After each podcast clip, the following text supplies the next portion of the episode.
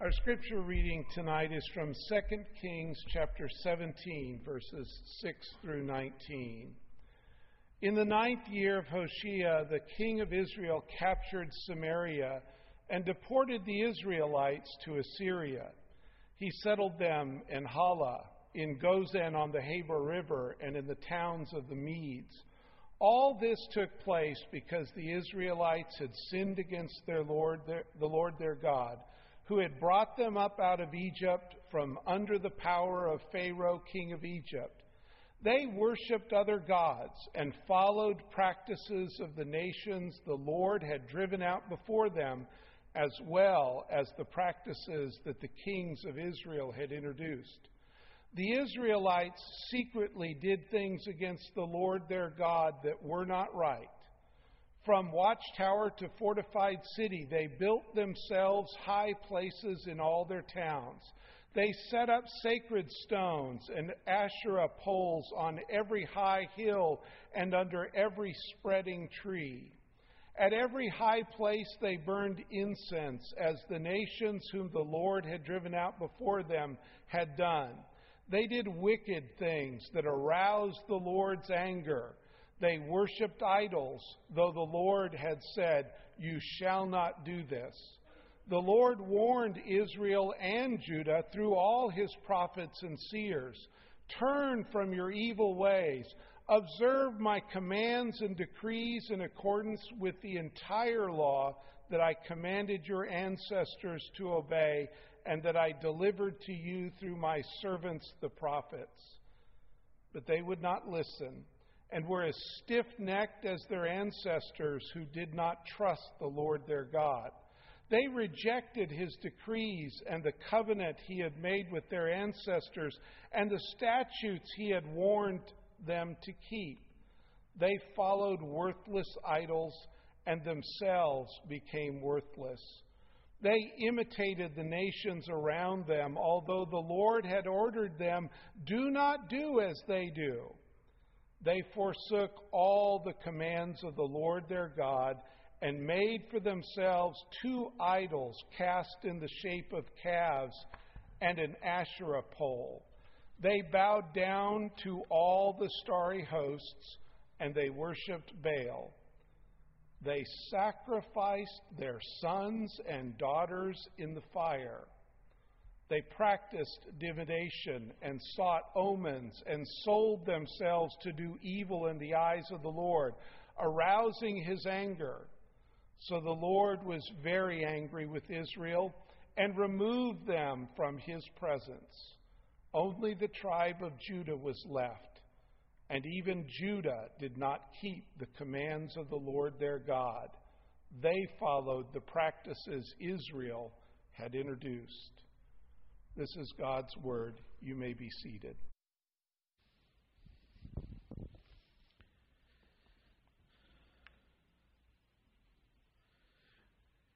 That's really a summary statement uh, for what we're going to be looking at tonight. The. Um, the, the, the title of the sermon is Exile. And uh, we're really going to be talking more about the exile of North Israel tonight. And the next time uh, we address the, the holy words, which will probably be a week from uh, a week from Sunday morning, uh, we're going to look at what happened at the latter part of that text out of 2 Kings 17 about South Judah following the practices of North Israel. But first, uh, before we jump into this, let's, uh, let's uh, go to our Father in prayer and ask Him to bless us as we study. Father, we're, we're grateful for this, this great day, and we pray, Father, for the safety of all those that are traveling back to home after being with us this morning and coming for homecoming and reunion and the celebration Sunday. We're so thankful for their presence this morning, and we pray that, that you bless them with safety as they travel home. And we're grateful for our church and for all of the things that you're doing among the people that make up the body of this, this church, this family. And we pray that you continue to keep us strong and that you keep our minds uh, keen and, and sharp with your word, Father, and, and, and wise with your word and, and, and vibrant in our faith as we share it and as we do our deeds as great light in this community. We, we pray, Father, for, for you to live among us and for your hand to be upon us as we share our faith, and that we do bring a new culture into this city. And tonight, as, as we study about this, this particularly sad part of, of the history of, of your people, Father, we, we pray that you give us eyes to see it and ears to hear it in order to discern it in ways that change us. And we pray it in Christ's name. Amen. Just a, a quick reminder the, the statement that we use at the beginning of these Holy Word uh, messages to remind us of, of what we're thinking about as it comes to the Bible is a reminder that the Bible is not a collection of random stories it's not, it's not just uh, something, a hodgepodge put together, a, a pastiche of, of all these different stories that, that somehow got collected from antiquity and, and have been blended together to make this book we call the Bible. We don't think that that's the Bible at all. It's not a collection of random stories, but it's one story. And it's a story about God, and it's a story about the creation of man and all of creation and what went wrong when sin was introduced into the world through our own foolishness, and what God is doing in His righteousness, His holiness, and His love, His compassion and mercy and grace to put it all back together again. Now, as, as I, I said earlier, we're going to be thinking about a particularly sad, it's interesting, but it's also a, a, very sad time in the history of Israel. We're going to be looking at uh, at the time of Solomon's death, which is about 931 to 930 BC. If you agree with Edmund Thiele's uh, assessment of the time, which I do, about 931, 930 BC, we're in 1 Kings chapter 11. Solomon is dead. And we read in 1 Kings chapter 11, verse 41 As for the other events of Solomon's reign, all he did and the wisdom he displayed, are they not written in the book of the annals of Solomon? Solomon reigned in Jerusalem over all Israel 40 years. Then he rested with his ancestors and was buried in the city of David his father. And Rehoboam, his son, succeeded him as king and Rehoboam is going to be made king, and because the capital is, is in Jerusalem, that's where he is uh, initially made king. But he, he understands that politically things are not very cohesive in Israel during this period of time, and so he's going to go to north uh, into the the the, the, ten, the area of the ten tribes, and he's going to go to Shechem, and he's going to try to get the northern tribes to support him. And Jeroboam, the son of Nebat, which is a name that you're going to hear a lot tonight, hears it and he returns from his exile in, in Egypt and returns to Israel. Now you remember that this Jeroboam was a guy that had been discovered by his by Rehoboam's father Solomon. He had been industrious, he was a mighty warrior. In fact, uh, Solomon was so impressed with him that he put him in charge of the building projects, forced or compulsory labor. And he had been this up and comer, and he had caught the eye of the king, and he had been elevated. And then one day, while he's out on the road, there is a, a Shilonite prophet by the name of Ahijah that meets Jeroboam on the road. And he, and I, you know, you kind of wonder how these things happen. You know, you're walking down the road, and this guy comes up to you and rips your shirt off of you and tears it into 12 pieces. That gets you in a lot of trouble in, in modern America. But that's what happens in Israel. He's walking down the road. He meets Ahijah. Ahijah tears his garment into 12 pieces, and he gives 10 of them back to, to, to Jeroboam, the son of Nebat, and he says, You are going to rule over 10 tribes. Well, Solomon is a smart guy, and he has ears all over the, the area. And the news of what Ahijah had said to, uh, to Jeroboam on the road makes it back to Solomon. And Solomon has a son by the name of Rehoboam, and Rehoboam is the heir apparent, and, and Solomon does not want anybody standing in the way, so he tries to kill Jeroboam. He tries to put him to death. And Jeroboam is a, is a, is a man of action. He's not a guy that's going to sit around and be indecisive. He makes the decision, I've got to get out of Dodge. And so he leaves not only Jerusalem, but he leaves the country. He goes down into Egypt seeking asylum with Pharaoh Shishak. And now, after the death of Solomon, he's back. And he's in Shechem with Rehoboam, where Rehoboam has gone to find support for the northern tribes to consolidate everybody into to making him king and anointing him as king. And he, he puts it uh, he, he puts it to, to Jeroboam, uh, or excuse me, to Rehoboam in, in sort of a a um, I don't want to say kind, but but but in a wise way. He says to Rehoboam, "Your father," in verse four, put a heavy yoke on us. And by that, what he's referring to is all, you know, Solomon was this great architect. he was a tremendous builder of things, and his wisdom was able to put things together and to engineer things. And he made he made Israel this this superpower, this mighty nation. In fact, he brought it to the zenith and the apogee of its power. But to do that, he had to really tax the people, and he had to force them into labor. There was compulsory labor at the time, and he just really, really worked the people to to to the bone. And Jeroboam has now come back, and he's going to put it to Rehoboam. And he says, Your father put a heavy yoke on us, but now lighten the harsh labor and the heavy yoke that he put on us, and we will serve you. Well, Rehoboam has three days to render the decision. He goes to the older advisors who say, you know what, we agree with Jeroboam. All you have to do is look out on the political landscape and to see that there is a lot of problems right now in the with the 12 tribes. And and a lot of it had to do with taxation, a lot of a lot of it had to do with the harshness of the of the labor and the building and everybody's happy that we're a superpower, but we're tired. And they tell Jer- they tell Rehoboam to lighten up. They agree with Jeroboam. You got to lighten up on the people. Don't do what your father did. And it probably sounds pretty good at that point to Rehoboam. But then he does what I consider to be one of the, the, the most knuckle headed things in, in the Bible. He goes to, to the young advisors, and they completely disagree with, with, with, with, with the older advisors. They, they disagree with Jeroboam. You're not, you're not going to get lighter on the people. You're a new king. you got to consolidate your power. you got to make a statement. You got to tell these people who you are, and you got to show them that you mean business. They're in awe of Solomon. To make sure that they respect you the way they respected his father, you got to make a statement. And so they said, be tougher. And for some reason, Rehoboam says, you know what, that makes a lot of sense to me. It's already hard on the people, I'm just going to make it harder. And so in verses 10 and 11, he says, This is my answer. My little finger is thicker than my father's waist. I mean, he's talking about his dad.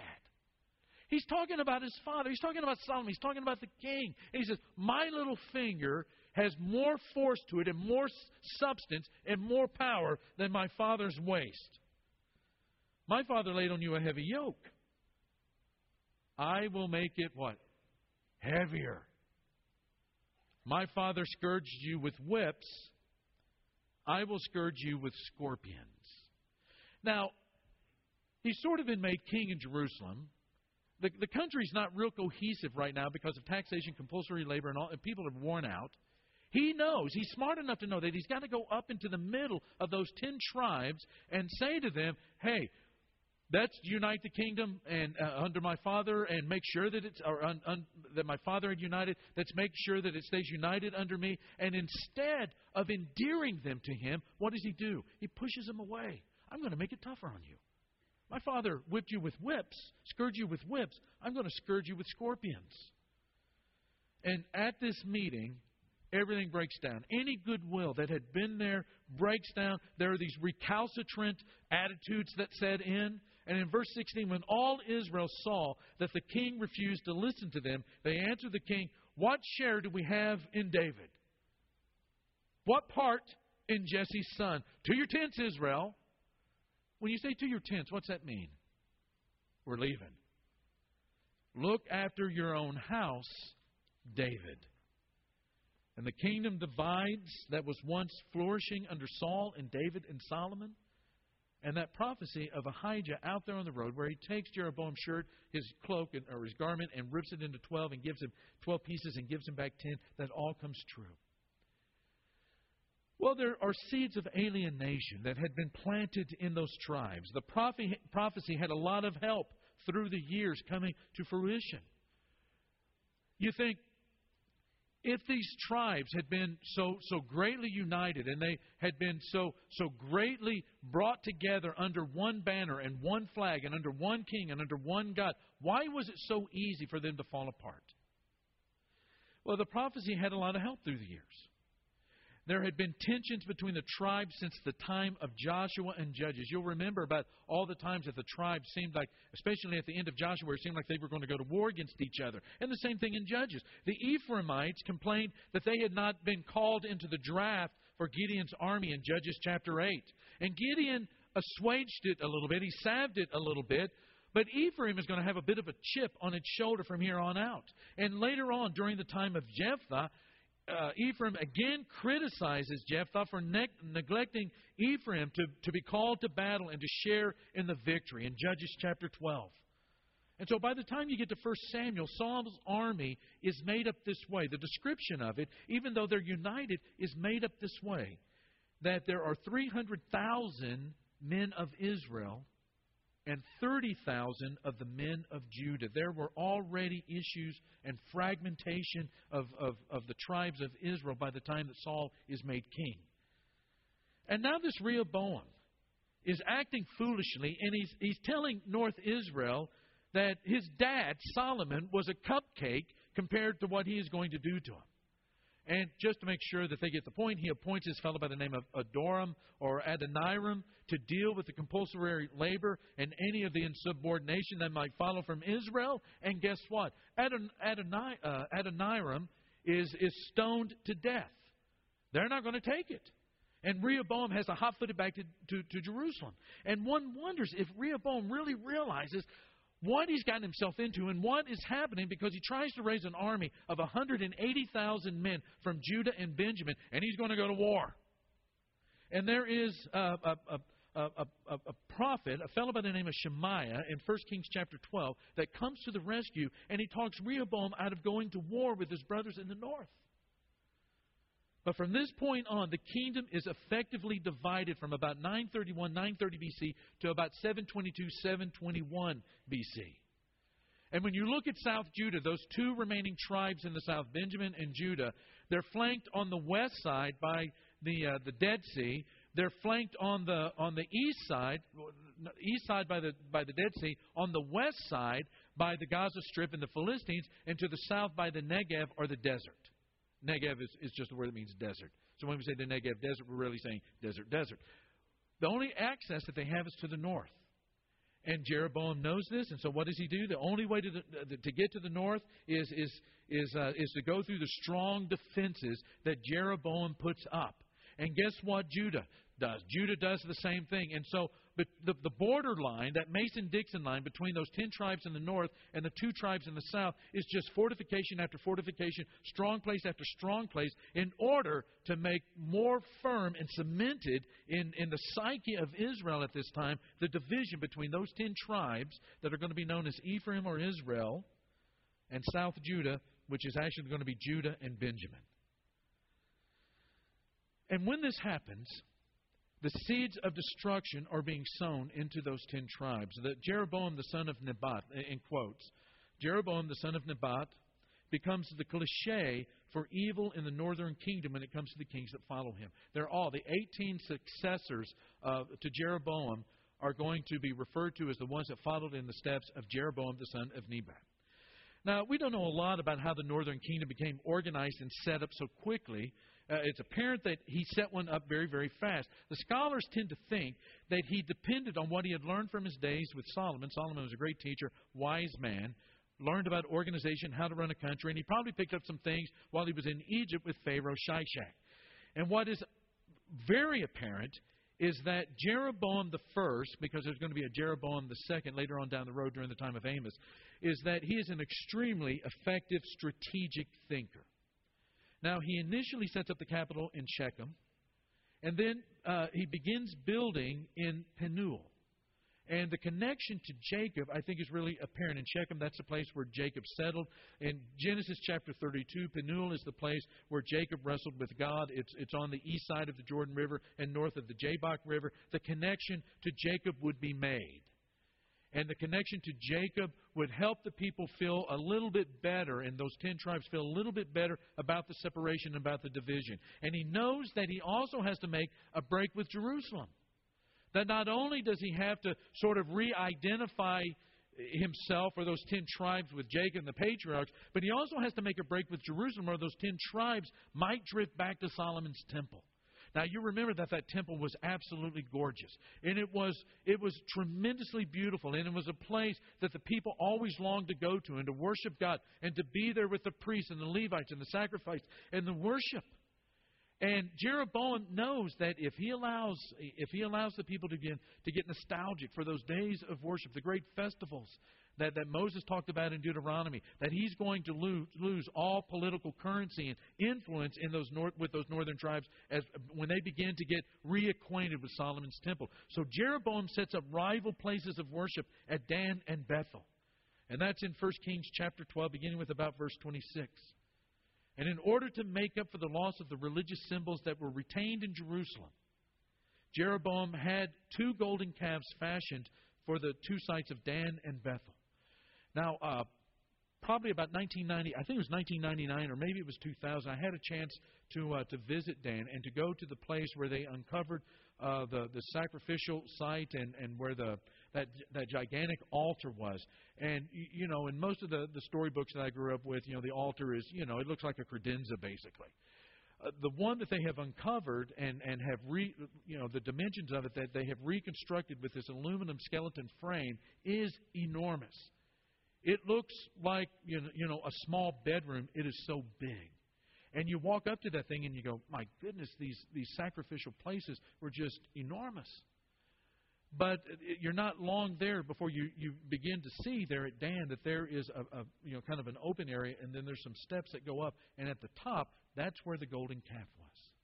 This little golden calf, and again, you know the storybooks tell us the golden calf is this huge thing. Normally, the golden calves were very very small, and he has two golden calves fashioned for the two sites, one for Dan, one for Bethel. And in 1 Kings chapter 12, verse 28, after seeking advice, the king made two golden calves. He said to the people, it is too much for you to go to Jerusalem. It's too much for you to go to Jerusalem. Here are your gods, Israel, who brought you up out of Egypt. Does that sound familiar to anyone? You remember back in Exodus chapter 32, verse 4. He took what they handed him, Aaron, and made it into an idol cast in the shape of a calf, fashioning it with a tool. Then they said, These are your gods, Israel, who brought you up out of Egypt. it does not sound like Israel is on the right track, does it? And the Bible says that Jeroboam built shrines on high places. And this is the Asherah poles that, that David read about out of 2 Kings chapter 17. He appointed priests from all sorts of people, even though they were not Levites. Instituted festivals to sacrifice to the golden calves on the same day that Judah was making sacrifice at the temple. One of the great Old Testament scholars, uh, one of my favorites, uh, a guy by the name of Walter Kaiser writes this about this, this period in history. He says, The religious innovations introduced into the North by the new kings directly violated the Mosaic covenant, providing at the very least an opportunity for syncretistic amalgamations with the fertility cult of Baal. What he's saying is, is that here's the opportunity to combine uh, Old, Test, uh, Old Testament Judaism with all of the Canaanite religions around it and, and, and to make it a great, gigantic fertility cult of Baal. A potential that became a reality under Ahab and Jezebel. Indeed, the Canaanite gods of Baal and Hadad rode on the backs of bull calves. End of quote. In 1 Kings 13, an unnamed man of God from Judah arrived at Bethel. And he declares judgment on the worship center. And he predicted that there would be this prince of Judah, this young fellow by the name of Josiah uh, from the house of Judah, that would one day come into power and he would burn the bones of Jeroboam's false priests upon that altar. And Jeroboam does not like what he's hearing. He orders him to be arrested, and he has his hand outstretched in order to say, That's the guy, arrest him. And what happens to his hand? It shrivels. And Jeroboam is a smart guy. And he quickly cancels the order and he begs the priest, this unnamed priest, to restore his hand, which he does. But Jeroboam does not repent. He does not repent, which sets the course of apostasy for the ten northern tribes. And there are kings in North Israel for a little over 200 years. Jeroboam is the first, and then Nadab, his son. But Nadab is assassinated by Baasha, who went on to destroy the whole house of Jeroboam, which was a prediction. And Baasha rules uh, North Israel for 24 years, but falls into the ways of Jeroboam, and the prediction of his demise by Jehu, the son of Hanani, comes true. And then you have Elah and Zimri. And then you have this king Omri that's, that's famous for a lot of reasons. But in 1 Kings 16, he buys a piece of land from a fellow by the name of Shemer and builds his residence and calls it Samaria after Shemer. And it becomes, after a time, the new capital of North Israel until about 721 BC and the fall of Samaria to the Assyrians. And that's how Samaria becomes the, the capital of those ten tribes right there in the center. And then after Omri, you have Ahab, who was uh, such a tremendous, unfaithful reprobate. You have Ahaziah and Joram and Jehu, Jehoahaz, Jehoash, Jeroboam the second, who is by the time you get to Jeroboam the second, Israel is going to be at zenith of its power after Solomon.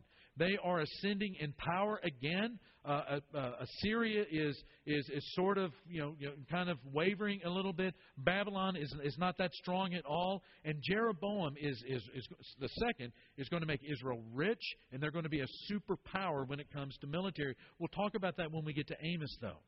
And then after that, you have Zechariah and Shallum and Menahem and Pekahiah and Pekah. And then finally, as you remember from 2 Kings chapter 17, Hoshea is the last king of Israel before the Assyrians come and destroy everything. And God will send the prophets.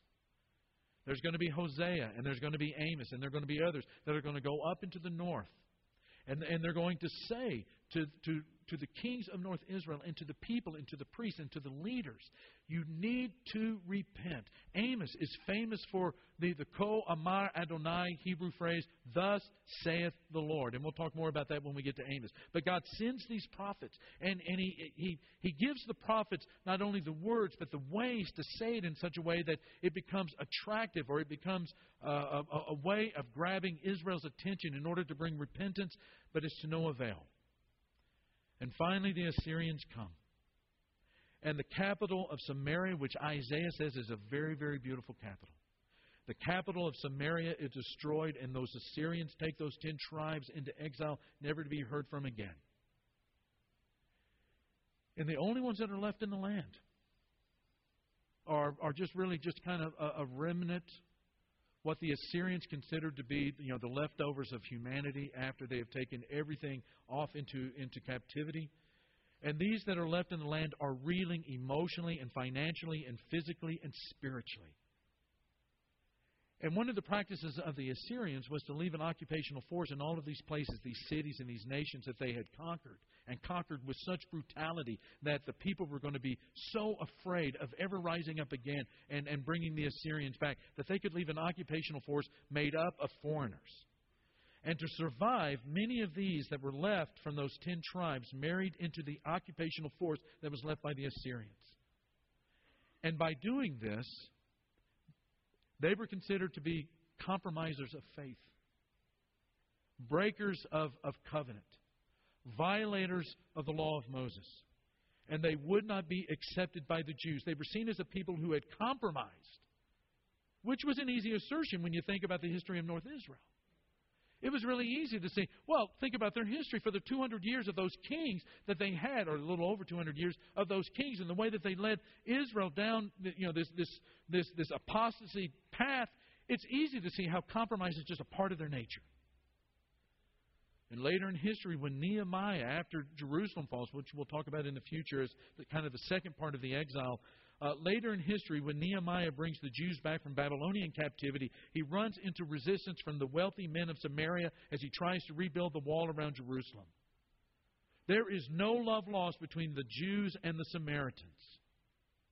There is no love lost. And in fact, they're, they're, the, the, rabbis began to, to talk a lot, and it's recorded in Talmud, of how you're supposed to, you know, to interact with the Samaritans if you're a Jew and, and where you can travel through their lands. No love laws between Jews and Samaritans. And then one day, a Jewish son of a carpenter sits down at a place in Samaria called Sychar where the well of Jacob was located. And a Samaritan woman comes in the middle of the day to draw water, which is an indication of perhaps the reputation that she had. It was not that great. She's not coming in the morning, cool of the morning, the cool of the evening to draw water. She's ostracized. She is uh, a pariah. She is persona non grata in, in that village. And she comes in the middle of the day to draw water. And this Jewish son of a carpenter asks her for a drink of water. And she's shocked. Because, as John tells us, you know, she says to him, You are a Jew, and I am a Samaritan woman. How can you ask me for a drink? And this parenthetical statement, for Jews do not associate with whom, church? Samaritans. And this leads to a conversation about life and about things in general. And it culminates with this Sir, the woman said, I can see that you are a prophet. Our ancestors worshipped on this mountain, but you Jews claim that the place where we must worship is in Jerusalem. See, there's the residual division there, even to the time of Jesus. We Samaritans say it's over here, which was a reference to Mount Gerizim. You Jews say that it's in Jerusalem, there on Mount Zion. Woman, Jesus replied, Believe me, a time is coming when you will worship the Father neither on this mountain nor in Jerusalem. You Samaritans worship what you do not know. We worship what we do know, for salvation is from the Jews. Yet a time is coming and has now come when the true worshippers will worship the Father in the Spirit and in truth, for they are the kind of worshippers the Father seeks. God is Spirit, and his worshippers must worship in the Spirit and in truth. The woman said, I know that Messiah, called Christ, is coming. When he comes, he will explain everything to us. Then Jesus declared, I, the one speaking to you, I am He. Jesus is the one who will reunite these people Jew and Samaritan in the true kingdom of God. And He will be the ultimate King to bring them out of exile and into the kingdom of His Father. No wonder this woman was changed. You know, to, to, to have lived in the shadow of that hatred, to, to, to live not only with being ostracized and, and, and, and separated from her own village people, but, but we Samaritans and you Jews in this mountain and in Jerusalem. And what do you say? The Messiah will explain everything to us. And for this one, this, this Jewish son of a carpenter by the name of Jesus, to say, I who am speaking to you am he. She is so overcome that she leaves that water bucket right there beside the well, the symbol of her own problem, her own disease, her own fallenness, her own wrecked life, her own brokenness, her own fragmentation, her own exile. Not only from her people, but from God. She goes running back into the town of Sychar and says, I have met a man. I think he's the Messiah. He's told me everything about him. And they all turn around and they go out to Jesus, and what happens? Many of the Samaritans believe. I think one of the most tremendous things about the kingdom of God, when, when, you, when you really think about it, is, is how all our sin, when you think about the nature of sin, all our sin is nothing but just a, a pushback and a rejection of, of things around us. Uh, from the simplest relationships, when, when people sin against each other, they don't want to go and hug each other. They don't want to embrace each other. They don't run toward each other. They run away from each other. In marriages, it's the same thing. In families, it's the same thing. Where there is sin that is rampant, husbands and wives flee from each other, and children flee from parents, and parents from children. And in the workplace, and in the neighborhoods, and all around us, because of sin, there is strife and separation and exile, and people moving into loneliness where there should be community, and all of these things happen because of sin. And yet, when the true king comes with his gospel, he just completely reverses everything. And the Psalms, uh, primarily the Psalms of Ascent, which were, were sung by people that were going back to Jerusalem after the captivities, after, after Babylonian captivity, and after living in a far land. They, they were singing these psalms. Uh, there in the, the 120s. They're, they're singing these psalms as they are traveling back to Jerusalem and thinking about how great it is to be reunited and how great it is to be in fellowship, and how great it is to be a part of a family, and how great it is to know that God is our help. And it's not the help that is in those high places or those places where we lift up our eyes and we see those shrines. It is in, it is in God Himself. And as the people would sing those songs, and as they were traveling back to Jerusalem, their unity and their community and their fellowship would just get great. And then Acts 2 rolls around, and the church has begun. And not long after that, they're going into Judea and they're going into Samaria and, and, and people are hearing the gospel and being brought into the body of Christ. And then not long after that, they're going as far away as Antioch. And then in chapter 13, they're going into the entire world and meeting every ethnic group, every socioeconomic uh, status known to the, the, the ancient world, and they're all coming together to be one in Christ. A story of Israel and the story of, of South Judah is a story of exile, is a story of division, is a story of sin. But the story of the Messiah, the ultimate king, is, is, is the story of bringing about a kingdom that brings the exiles in and brings them into the presence of the king once again. Brad's going to lead us in a song right now. Some of our shepherds are going to be down here at the front. If there are ways that our church can minister to you tonight, uh, pray with you, counsel with you, study with you, whatever it might be, we want you to come down to the front and talk to our shepherds as we stand and praise God together. Is it for me, dear Savior, thy glory and thy rest? For me so weak and sinful, oh